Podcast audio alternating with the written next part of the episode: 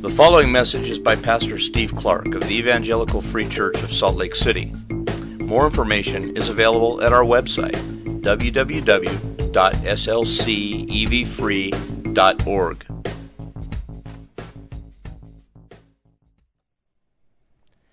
In unique power, you would speak to our human hearts. You would teach us. And I pray, Lord, that you would cause us to draw near to you and to appreciate you, to thank you, to love you. Teach us the scripture this morning, I pray, Lord, and move in our hearts. I thank you for the privilege of gathering with your church around the world, one body, under one head. We give you glory for doing that work. And now, here in this particular place, we ask you to be present in power. Thank you, Lord, for your goodness to us. In Christ's name we pray. Amen. The middle of Psalm 67 reads Let the peoples praise you, O God. Let all the peoples praise you. Let the nations be glad and sing for joy. For you judge the people with equity and guide the nations upon the earth. Let the peoples praise you, O God. Let all the peoples praise you. A resounding, glorious call for great, heartfelt worship of the Lord among all of the nations of the earth. Let the peoples praise you. Let all the peoples praise you. Worldwide worship and worldwide delight let the nations be glad and sing for joy. You talk about hope. Psalms about that hope. Worldwide worship of and delight in the God of Israel. From end to end, from corner to corner, the whole world, all of the Gentile world Wait a minute. How in the world is that going to happen? From corner to corner of the Gentile world? The time that the psalmist puts pen to paper, so to speak, the Gentile nations do not offer sacrifice to the God of Abraham, Isaac, and Jacob. They, they don't even know him.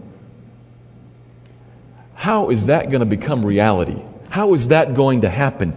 The Gentiles are aliens and strangers to the commonwealth of Israel. They are far off from the covenants of promise. And the Old Testament says that God uniquely blesses those with whom he is in covenant. And then it also seems to say that he's got a worldwide agenda. He's uniquely blessing those with whom he is in covenant, and he's got a worldwide agenda, the Gentile nations. How are those things going to come together? How is that tension going to be resolved? That's a bit of a mystery. And the answer to that mystery is itself a mystery no one had ever thought of. That's what we're going to be looking at this morning as we continue through the book of Ephesians. This morning we're beginning in Ephesians chapter 3 and 3 1 is a directly connected verse to the end of chapter 2.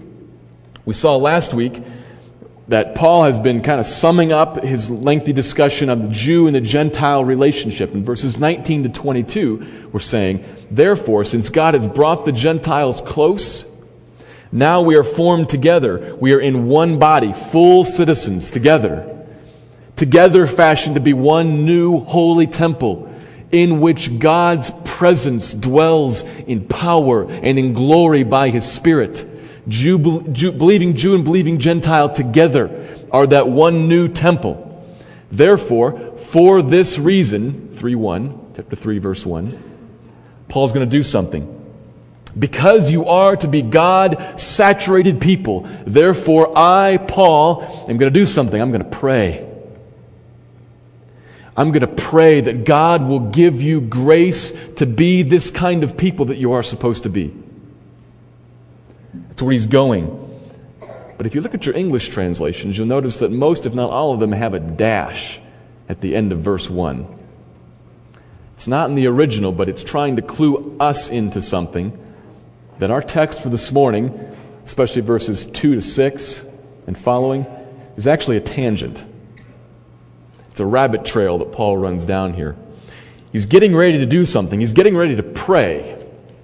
Because of what he says God's goal for us is, he's going to pray that God would give us grace to accomplish that. And he comes back to that goal in verse 14. Look ahead into chapter 3, verse 14 for a minute. You'll see the same phrase, for this reason. He picks up there with what he was intending to do. That's the end of the tangent. And he begins to pray that God would give grace. We'll get back to that in a couple weeks.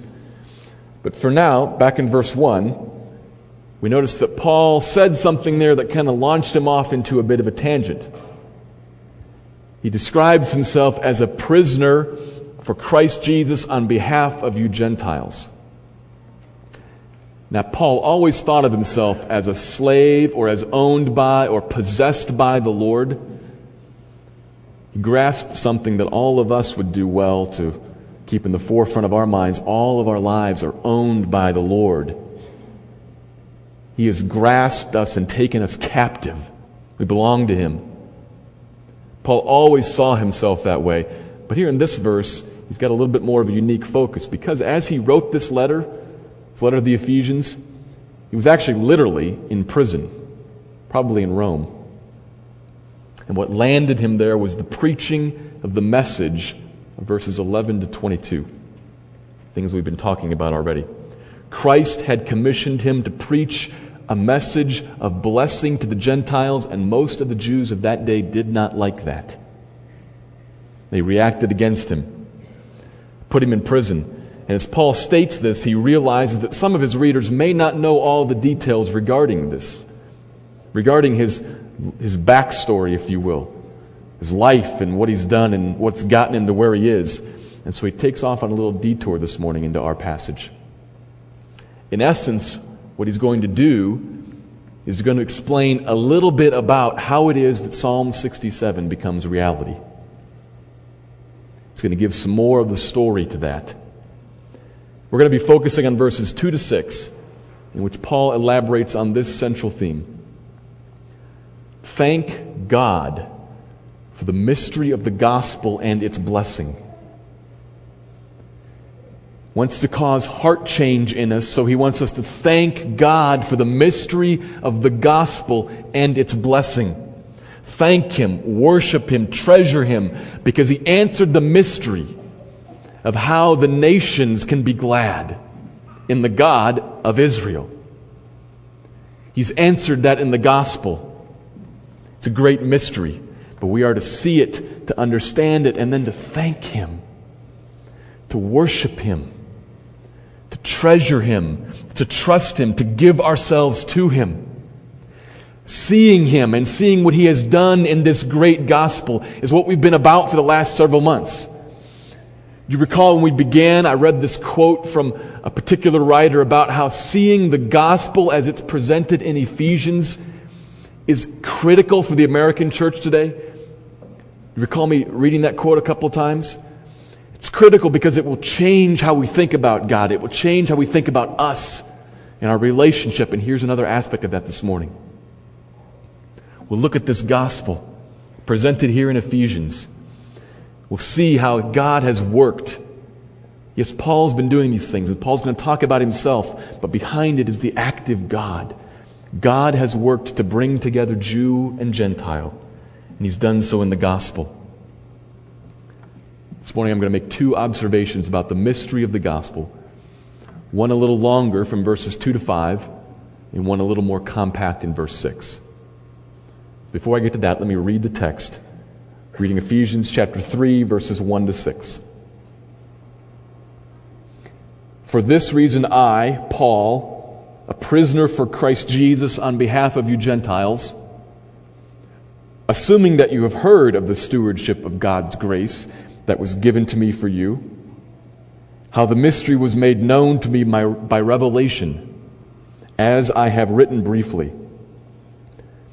When you read this, you can perceive my insight into the mystery of Christ, which was not made known to the sons of men in other generations, as it has now been revealed to his holy apostles and prophets by the Spirit. This mystery is that the Gentiles are fellow heirs, members of the same body, and partakers of the promise in Christ Jesus through the gospel. Our first observation about this mystery of the gospel is addressed in verses 2 to 5. God has brought to you the mystery of the gospel. God has brought to you, to the Gentiles, to the Ephesians, to our church, and to you individually. He has brought to you the mystery of the gospel. He has acted to do that. Now, this term mystery right away comes up here. It appears several times in this passage. I'm using it all the time. Let's begin to define it just a little bit. We're going to get in a little more detail when we get to verse 6. But because this term mystery is kind of mysterious, perhaps be helpful to talk about a little bit. It's used in a variety of different places in the New Testament. It's in the book of Revelation, it's in the Gospels, several of Paul's letters, and elsewhere. It occurs six times here in this book. Let's look at a few of those. In Colossians, for instance, the mystery is Christ in you the hope of glory. And it's also, the mystery is Christ, in whom is all knowledge and wisdom. Here in Ephesians, in chapter 1, we saw that the mystery was pertaining to God's mysterious will that is carried out in Christ to one day, at the fullness of time, to bring all of the creation back to heel under Christ's authority. That mysterious will of God, remember that? Here in this section, it's just the mystery of Christ, or the mystery about Christ. In Ephesians 5, the mystery is the union between Christ, the groom, and the church, his bride, that's mirrored by the human relationship. The mystery is that union. In chapter 6, it's just the mystery of the gospel that Paul longs to preach. That last phrase is what I'm grabbing onto this morning the mystery of the gospel. And if you put all these different usages together and, and others as well, you don't come up with half a dozen or a dozen different mysteries. You actually come up with a half a dozen or a dozen different aspects of one great central mystery. Different aspects fitted to their respective contexts, but all pointing to one central mystery. There is one mystery, the mystery of the gospel of Jesus Christ a mystery in which God became man. Not the other way around. God became man.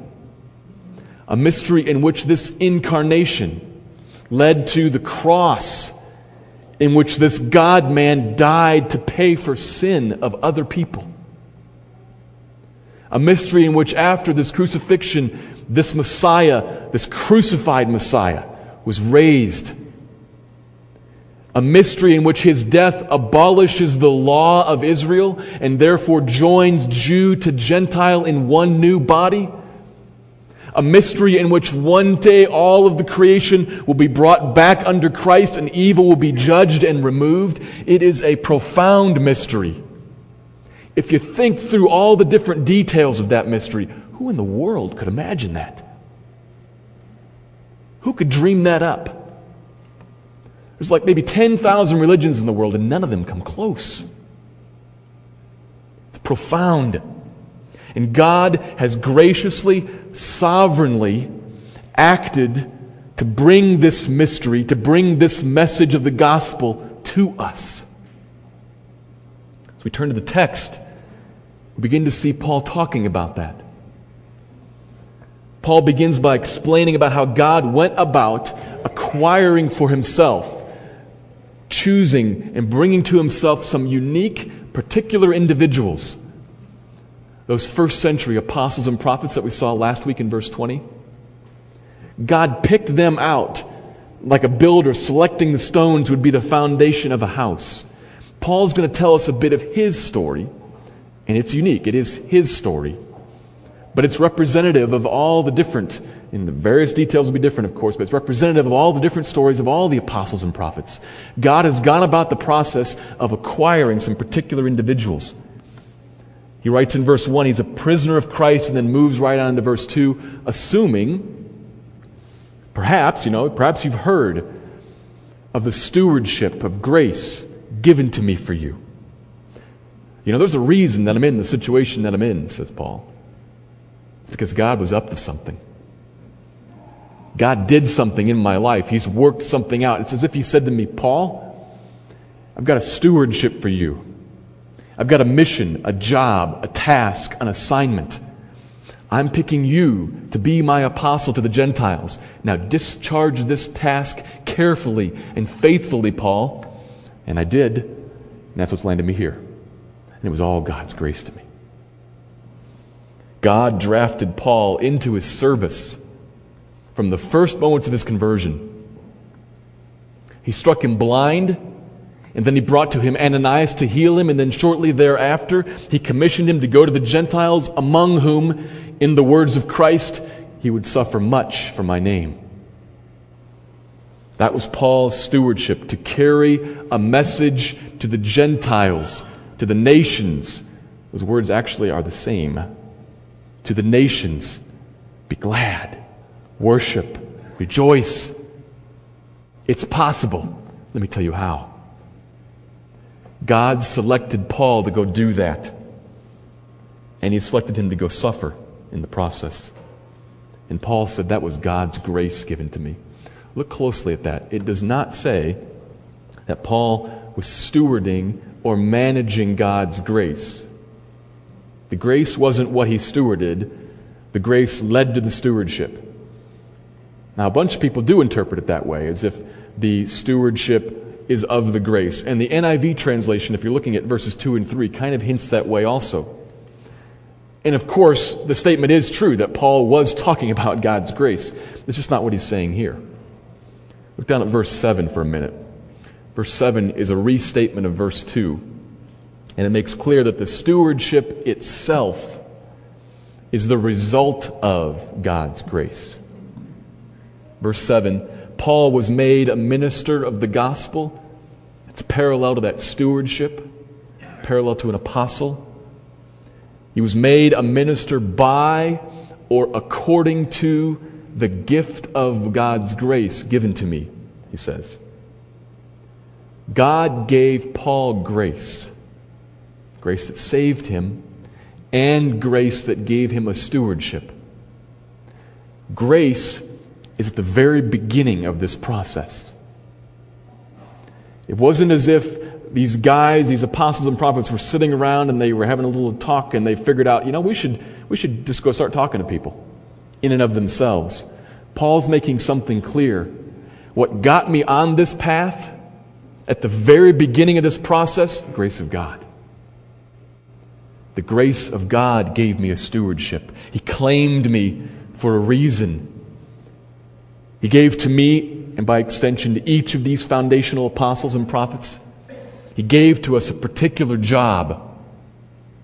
They were to receive and to care for and to carry forth a particular, unique, special message, a mystery made known to Paul by revelation. Verse 3.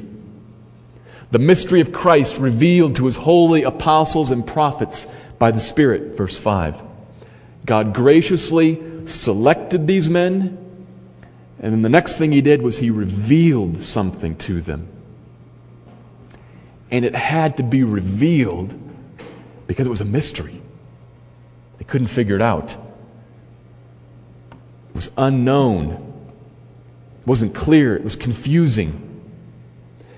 Now, it wasn't a mystery in the sense of like a riddle or something where it's all right there and you know half of us can look at a riddle and go, "Ah, I get it. I see it." And the other half don't. Nobody got it. It wasn't like a television murder mystery where all the clues are there and if you're just paying attention and you're observant, you can figure out who done it.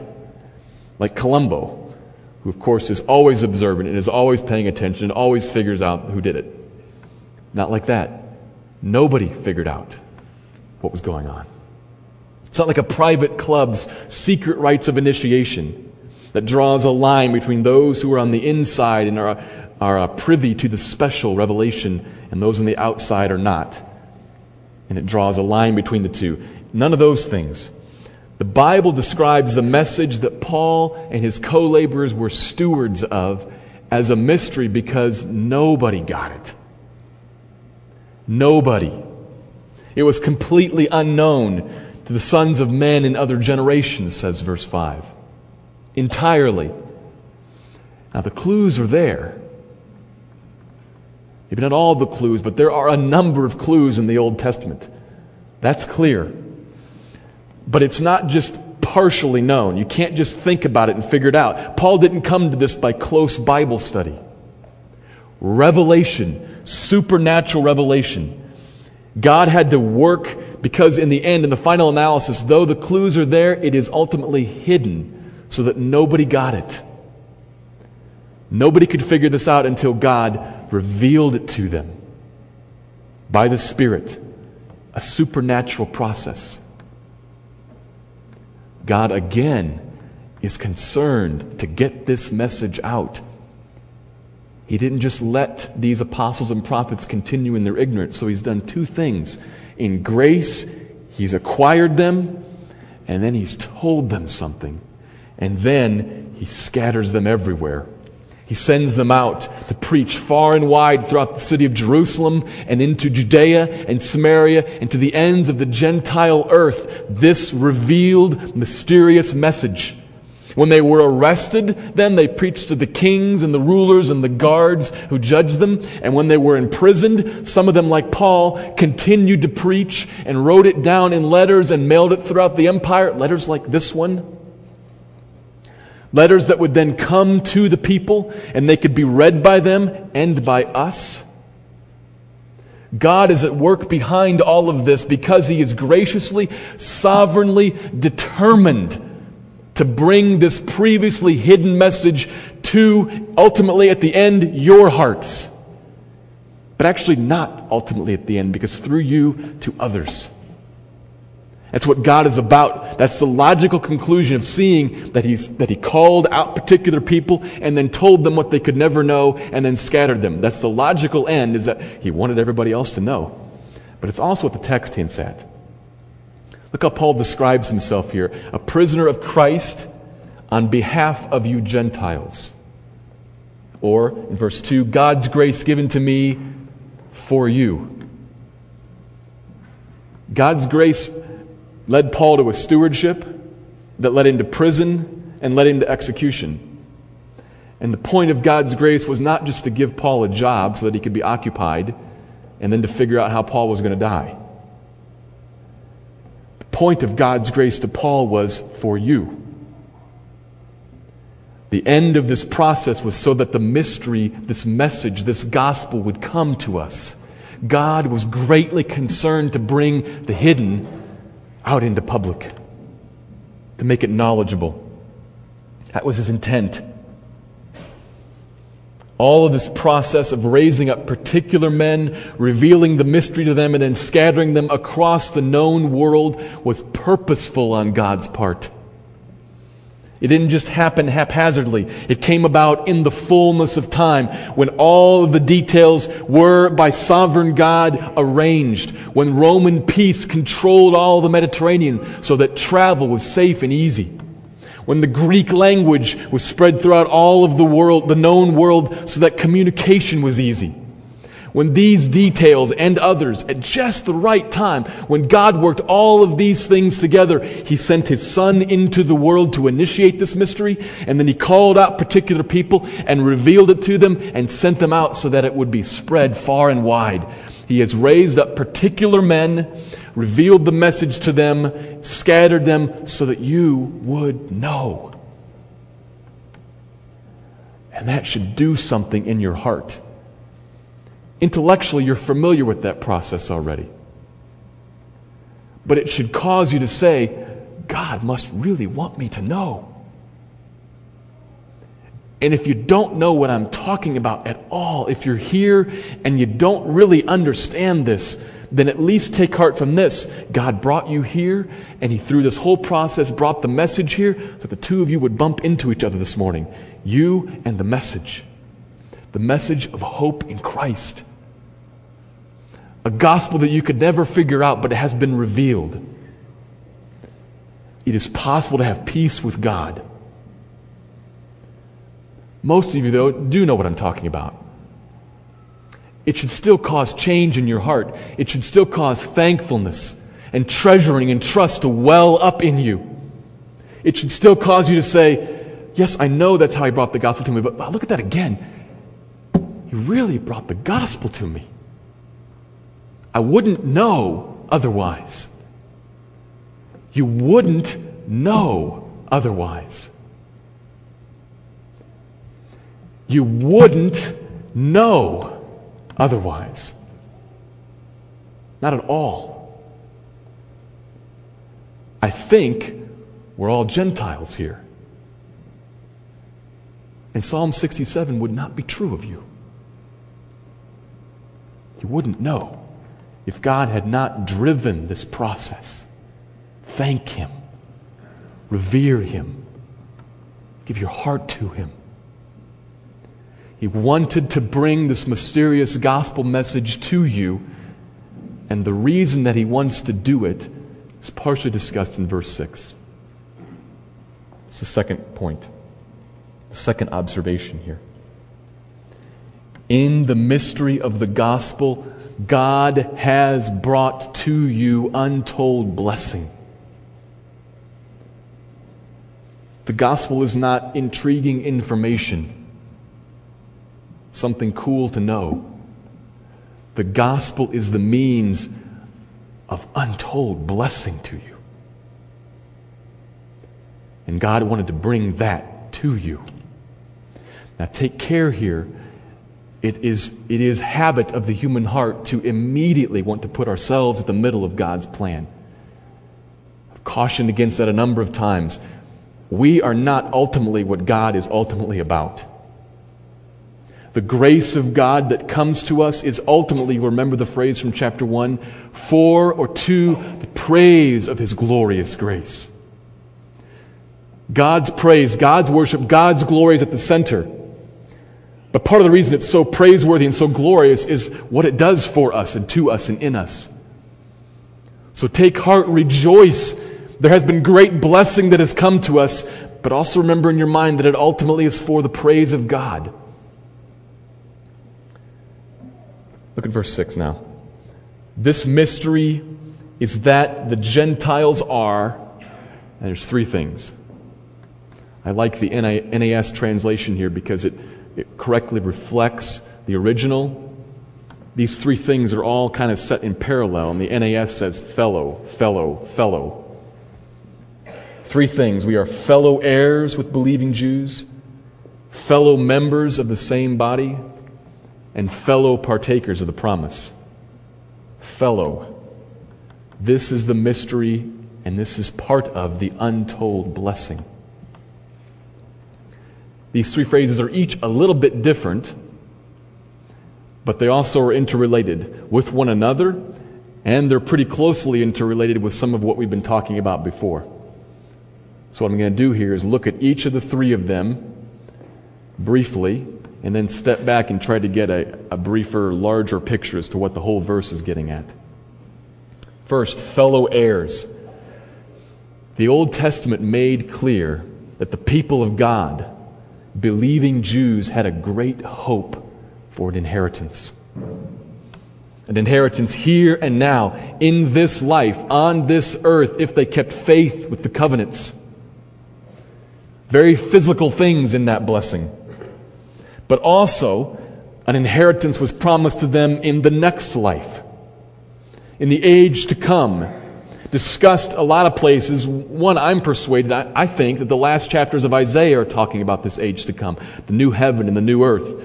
There's some disagreement about that, but I think that because those phrases are picked up and repeated in Revelation 21 and 22, that's what it's pointing us towards the eternal blessings of God. If it's in those chapters or elsewhere, what is certainly clear is that the inheritance promised to faithful Israel was here and there, both the mystery, the inheritance of these believing heirs, those physical blessings, yes, but more importantly, the spiritual blessings that the human heart longs for. The mystery is that of that inheritance, the Gentiles are also fellow heirs. That's a mystery. But they are fellow heirs, guaranteed it by the sealing of the Holy Spirit. Chapter 1, verses 13 and 14. They used to be alienated from the commonwealth of Israel, but now they are fellow citizens, brought in and joined together with these believing Jews. It used to be that if you were an Egyptian or a Greek and you wanted any access to this inheritance, you could become a God fearing Gentile, but you stayed at the perimeter. If you wanted access to the inheritance, you had to pack your bags and go up to where the presence was in Jerusalem at the temple. But you'd still remain a second class citizen outside unless you packed a little knife because you weren't going into the temple unless you were circumcised. You could get full access to the inheritance of Israel, but you had to become a Jew. That's what it used to be. Not the case anymore. The great blessing to us now is that we are fellow heirs with believing Jews. Now, there is discussion to be had yet about how much and of what and in what ways. I'm persuaded Plenty of people in this church are of a different persuasion. I'm persuaded that there is a very full joining together of the promises and the inheritance. I think that's what this verse and others here about this oneness are getting at. People are of different opinions. What it says right here is that we are full heirs, fellow full heirs. We are also fellow members of the same body. The second fellow of verse 6 is actually a difficult word to translate. If we were to compare different English translations, we'd see it a little bit differently. And it's difficult because it appears that Paul made the word up. It doesn't appear anywhere else in any Greek literature that we have anywhere. It seems that Paul has something in mind, this joining together, and he can't find another word that adequately tells it like he wants to say it. So he makes up a compound word like fellow body members. You are now fellow body members. It's a mysterious word, but I think that he's trying to get at something stronger than the other language that he had available to him. All who are in Christ, all who by grace have been saved through faith, this one people, this one body, this one new man of whom Christ is head, all are fellows, joined together, equally, radically linked. We have established already a radical unity. We do have to work at maintaining it. We have to work at maintaining the unity of, of peace and the bond of the Spirit. We talked about that already. We have to work at maintaining it, but not at creating it. We have been joined together fellow body members with one head, Christ. Christ, at the end of chapter 1, we saw, has been set up as head over all of the creation, but he is uniquely head over us, his body, the church. And just as in a physical body, it is, it is absolutely impossible to conceive of my arm walking off and separating itself from my head. It's ridiculous. It's equally ridiculous that we, a part of this body, would walk off away from one another or away from the head. We need to picture that. We need to work for maintaining that unity, but the body has already been formed. We are fellow body members. Christ defines us as our head. He gives us direction and purpose, and He binds us together. We are also fellow partakers of the promise. The final fellow. This is most intriguing, I think. The Gentiles are again fellow or co somethings, that, that's clear. But what gets a little intriguing is trying to figure out what this means to be partakers of the promise. You see, it has to be a little bit different than that inheritance, otherwise, co heirs and co partakers are exactly redundant. It's got to be a little different in some way. And as commentators wrestle with this, they come to some different conclusions and are all trying to figure out what it means. What I think is happening here, and what I'm going to say here is, is certainly true. I'm not entirely sure that it's what he's trying to get at with this promise. So, what I'm going to say is true, you can trust it. But weigh it for yourself as if that's what he's getting at about the partakers of the promise thing. But what I think is going on here is an integration of the previous two times that he's used the word promise in this letter already. See, he tells it to them as if they just know what he's talking about, partakers of the promise. There's two times it's come up already. First, chapter 1, verse 13. We read how they were sealed with the promised Holy Spirit. Interestingly, that phrase, promised Holy Spirit, is not unique to Paul. It's elsewhere in the Bible, too. You can look at the end of the Gospel of Luke, and you see where Jesus himself describes the Spirit as the promise from the Father that was coming. Then in Acts 2, when Peter preaches his second sermon right after Pentecost, he describes the Spirit as the promised Holy Spirit. Paul in Galatians 3 also refers to the promised Holy Spirit. Here he talks about the promised Holy Spirit. Certainly, this idea of the Spirit being promised comes from the Old Testament, from passages like Ezekiel 36 or especially Joel 2, where God promised one day coming in the latter days, in the new covenant, to pour out His Spirit on His people. The expectation was set up due to the promise of God that the Spirit would come. Now, we've got to think why would the Spirit be important? Not just so that we can have the Spirit, because of what the Spirit does. Think back when we were in chapter 1, we saw how the Spirit mediates to us, is the conduit or, or the pipe or the wire, if you will, through which the spiritual blessings of God come to us. All that stuff in chapter 1. The Spirit brings heaven down to us here. The Spirit produces fruit in us. And most importantly, the Spirit mediates to us the presence of God. Spirit is promised to us from long ago and finally comes, and the greatest thing that He does is He brings to us in our hearts God. It's the first use of promise in this book. The second one is in chapter 2, verse 12. There we see the phrase, strangers from the covenants of promise. Certainly, this is a little bit connected to all this inheritance that was being discussed earlier when I talked about the first fellow, the fellow heirs.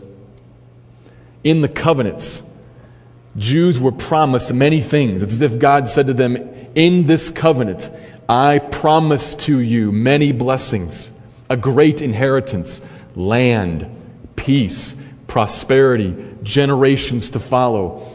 But most importantly, I promise to you myself, I will be your God, and you will be my people.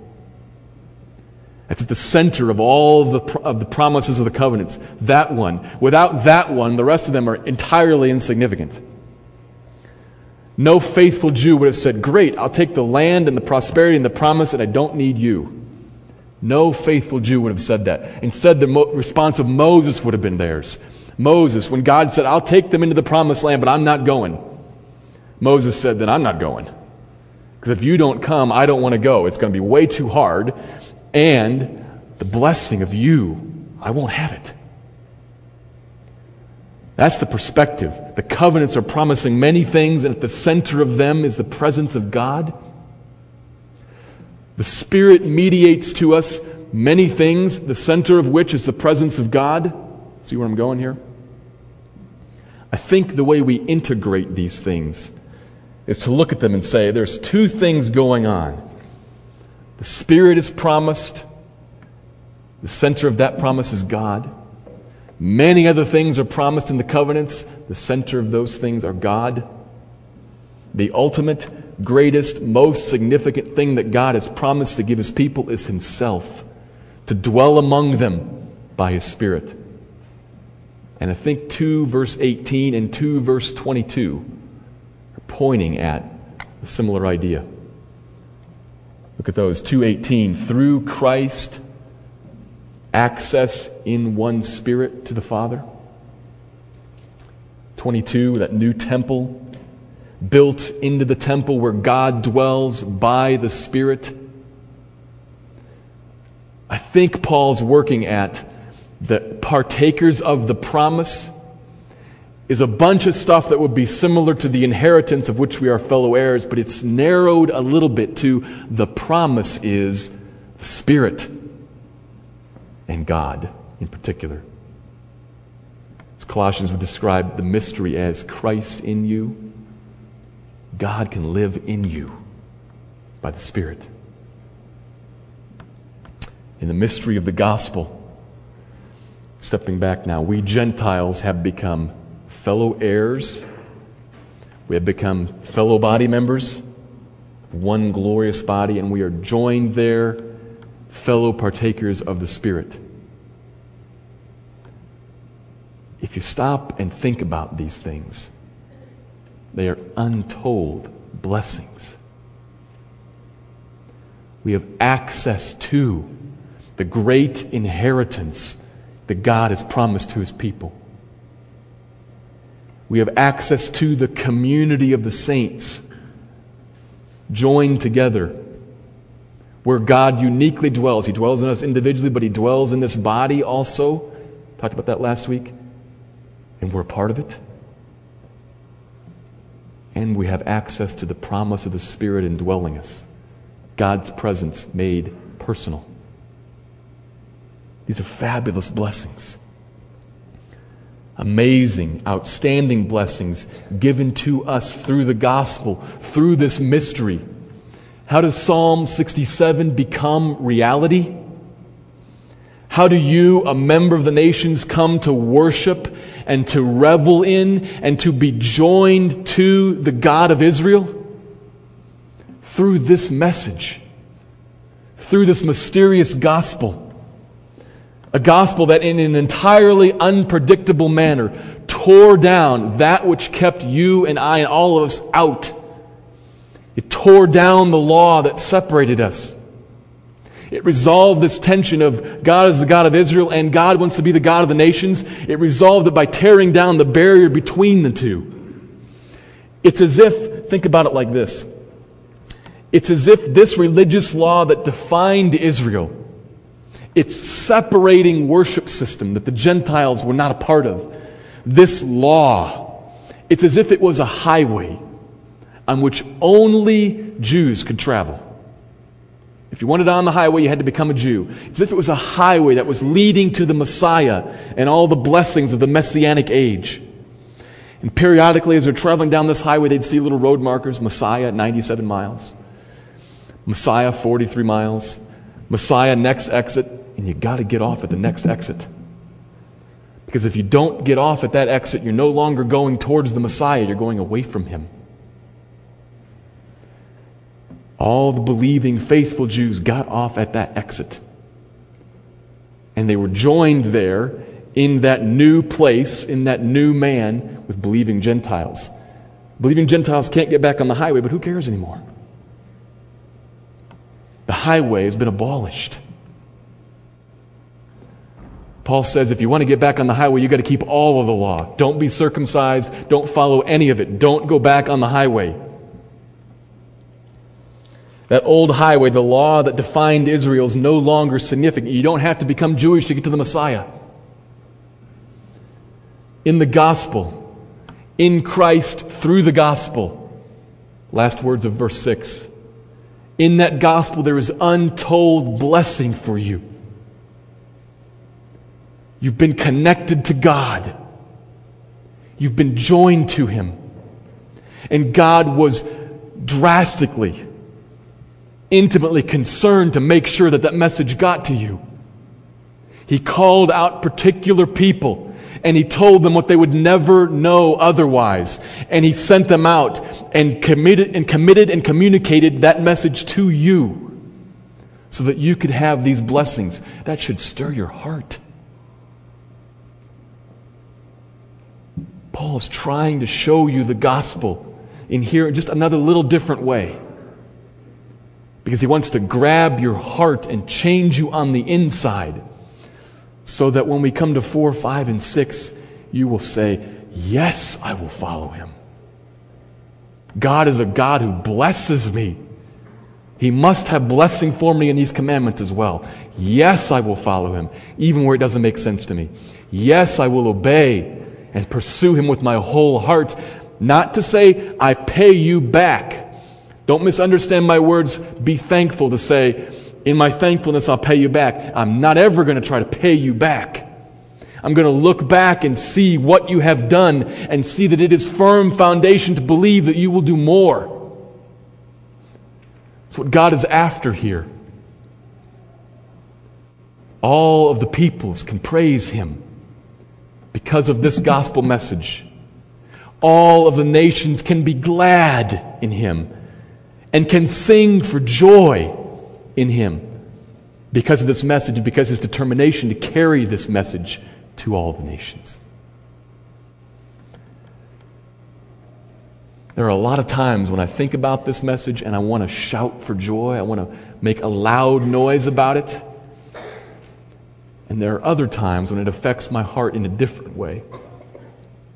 I don't know if you work this way or not, but I can be emotionally moved in, on either of these two extremes exuberance or a retired more sober contemplation. I know joy there too. And I want to ask you do you ever just stop and think about this? I know for most of you this information is familiar already, but do you stop and think about it? I had opportunity to do this a month ago at our last communion Sunday. I stood here and I watched all of you, maybe not all of you, but many of you, take the cup and take the bread and proclaim the Lord's death until he comes. As I watched that, was a certain sober joy and thankfulness in my heart. Because I looked at you and I watched you pray, watched you talk to your children. And the thought that was coming to me was, the people of God. The people of God who would otherwise never have been the people of God. Never.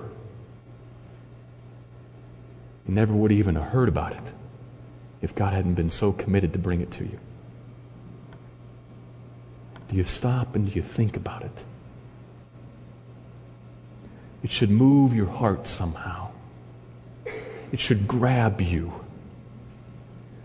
It should cast a perspective on all the other stuff that we fiddle around with. The people of God, because of God.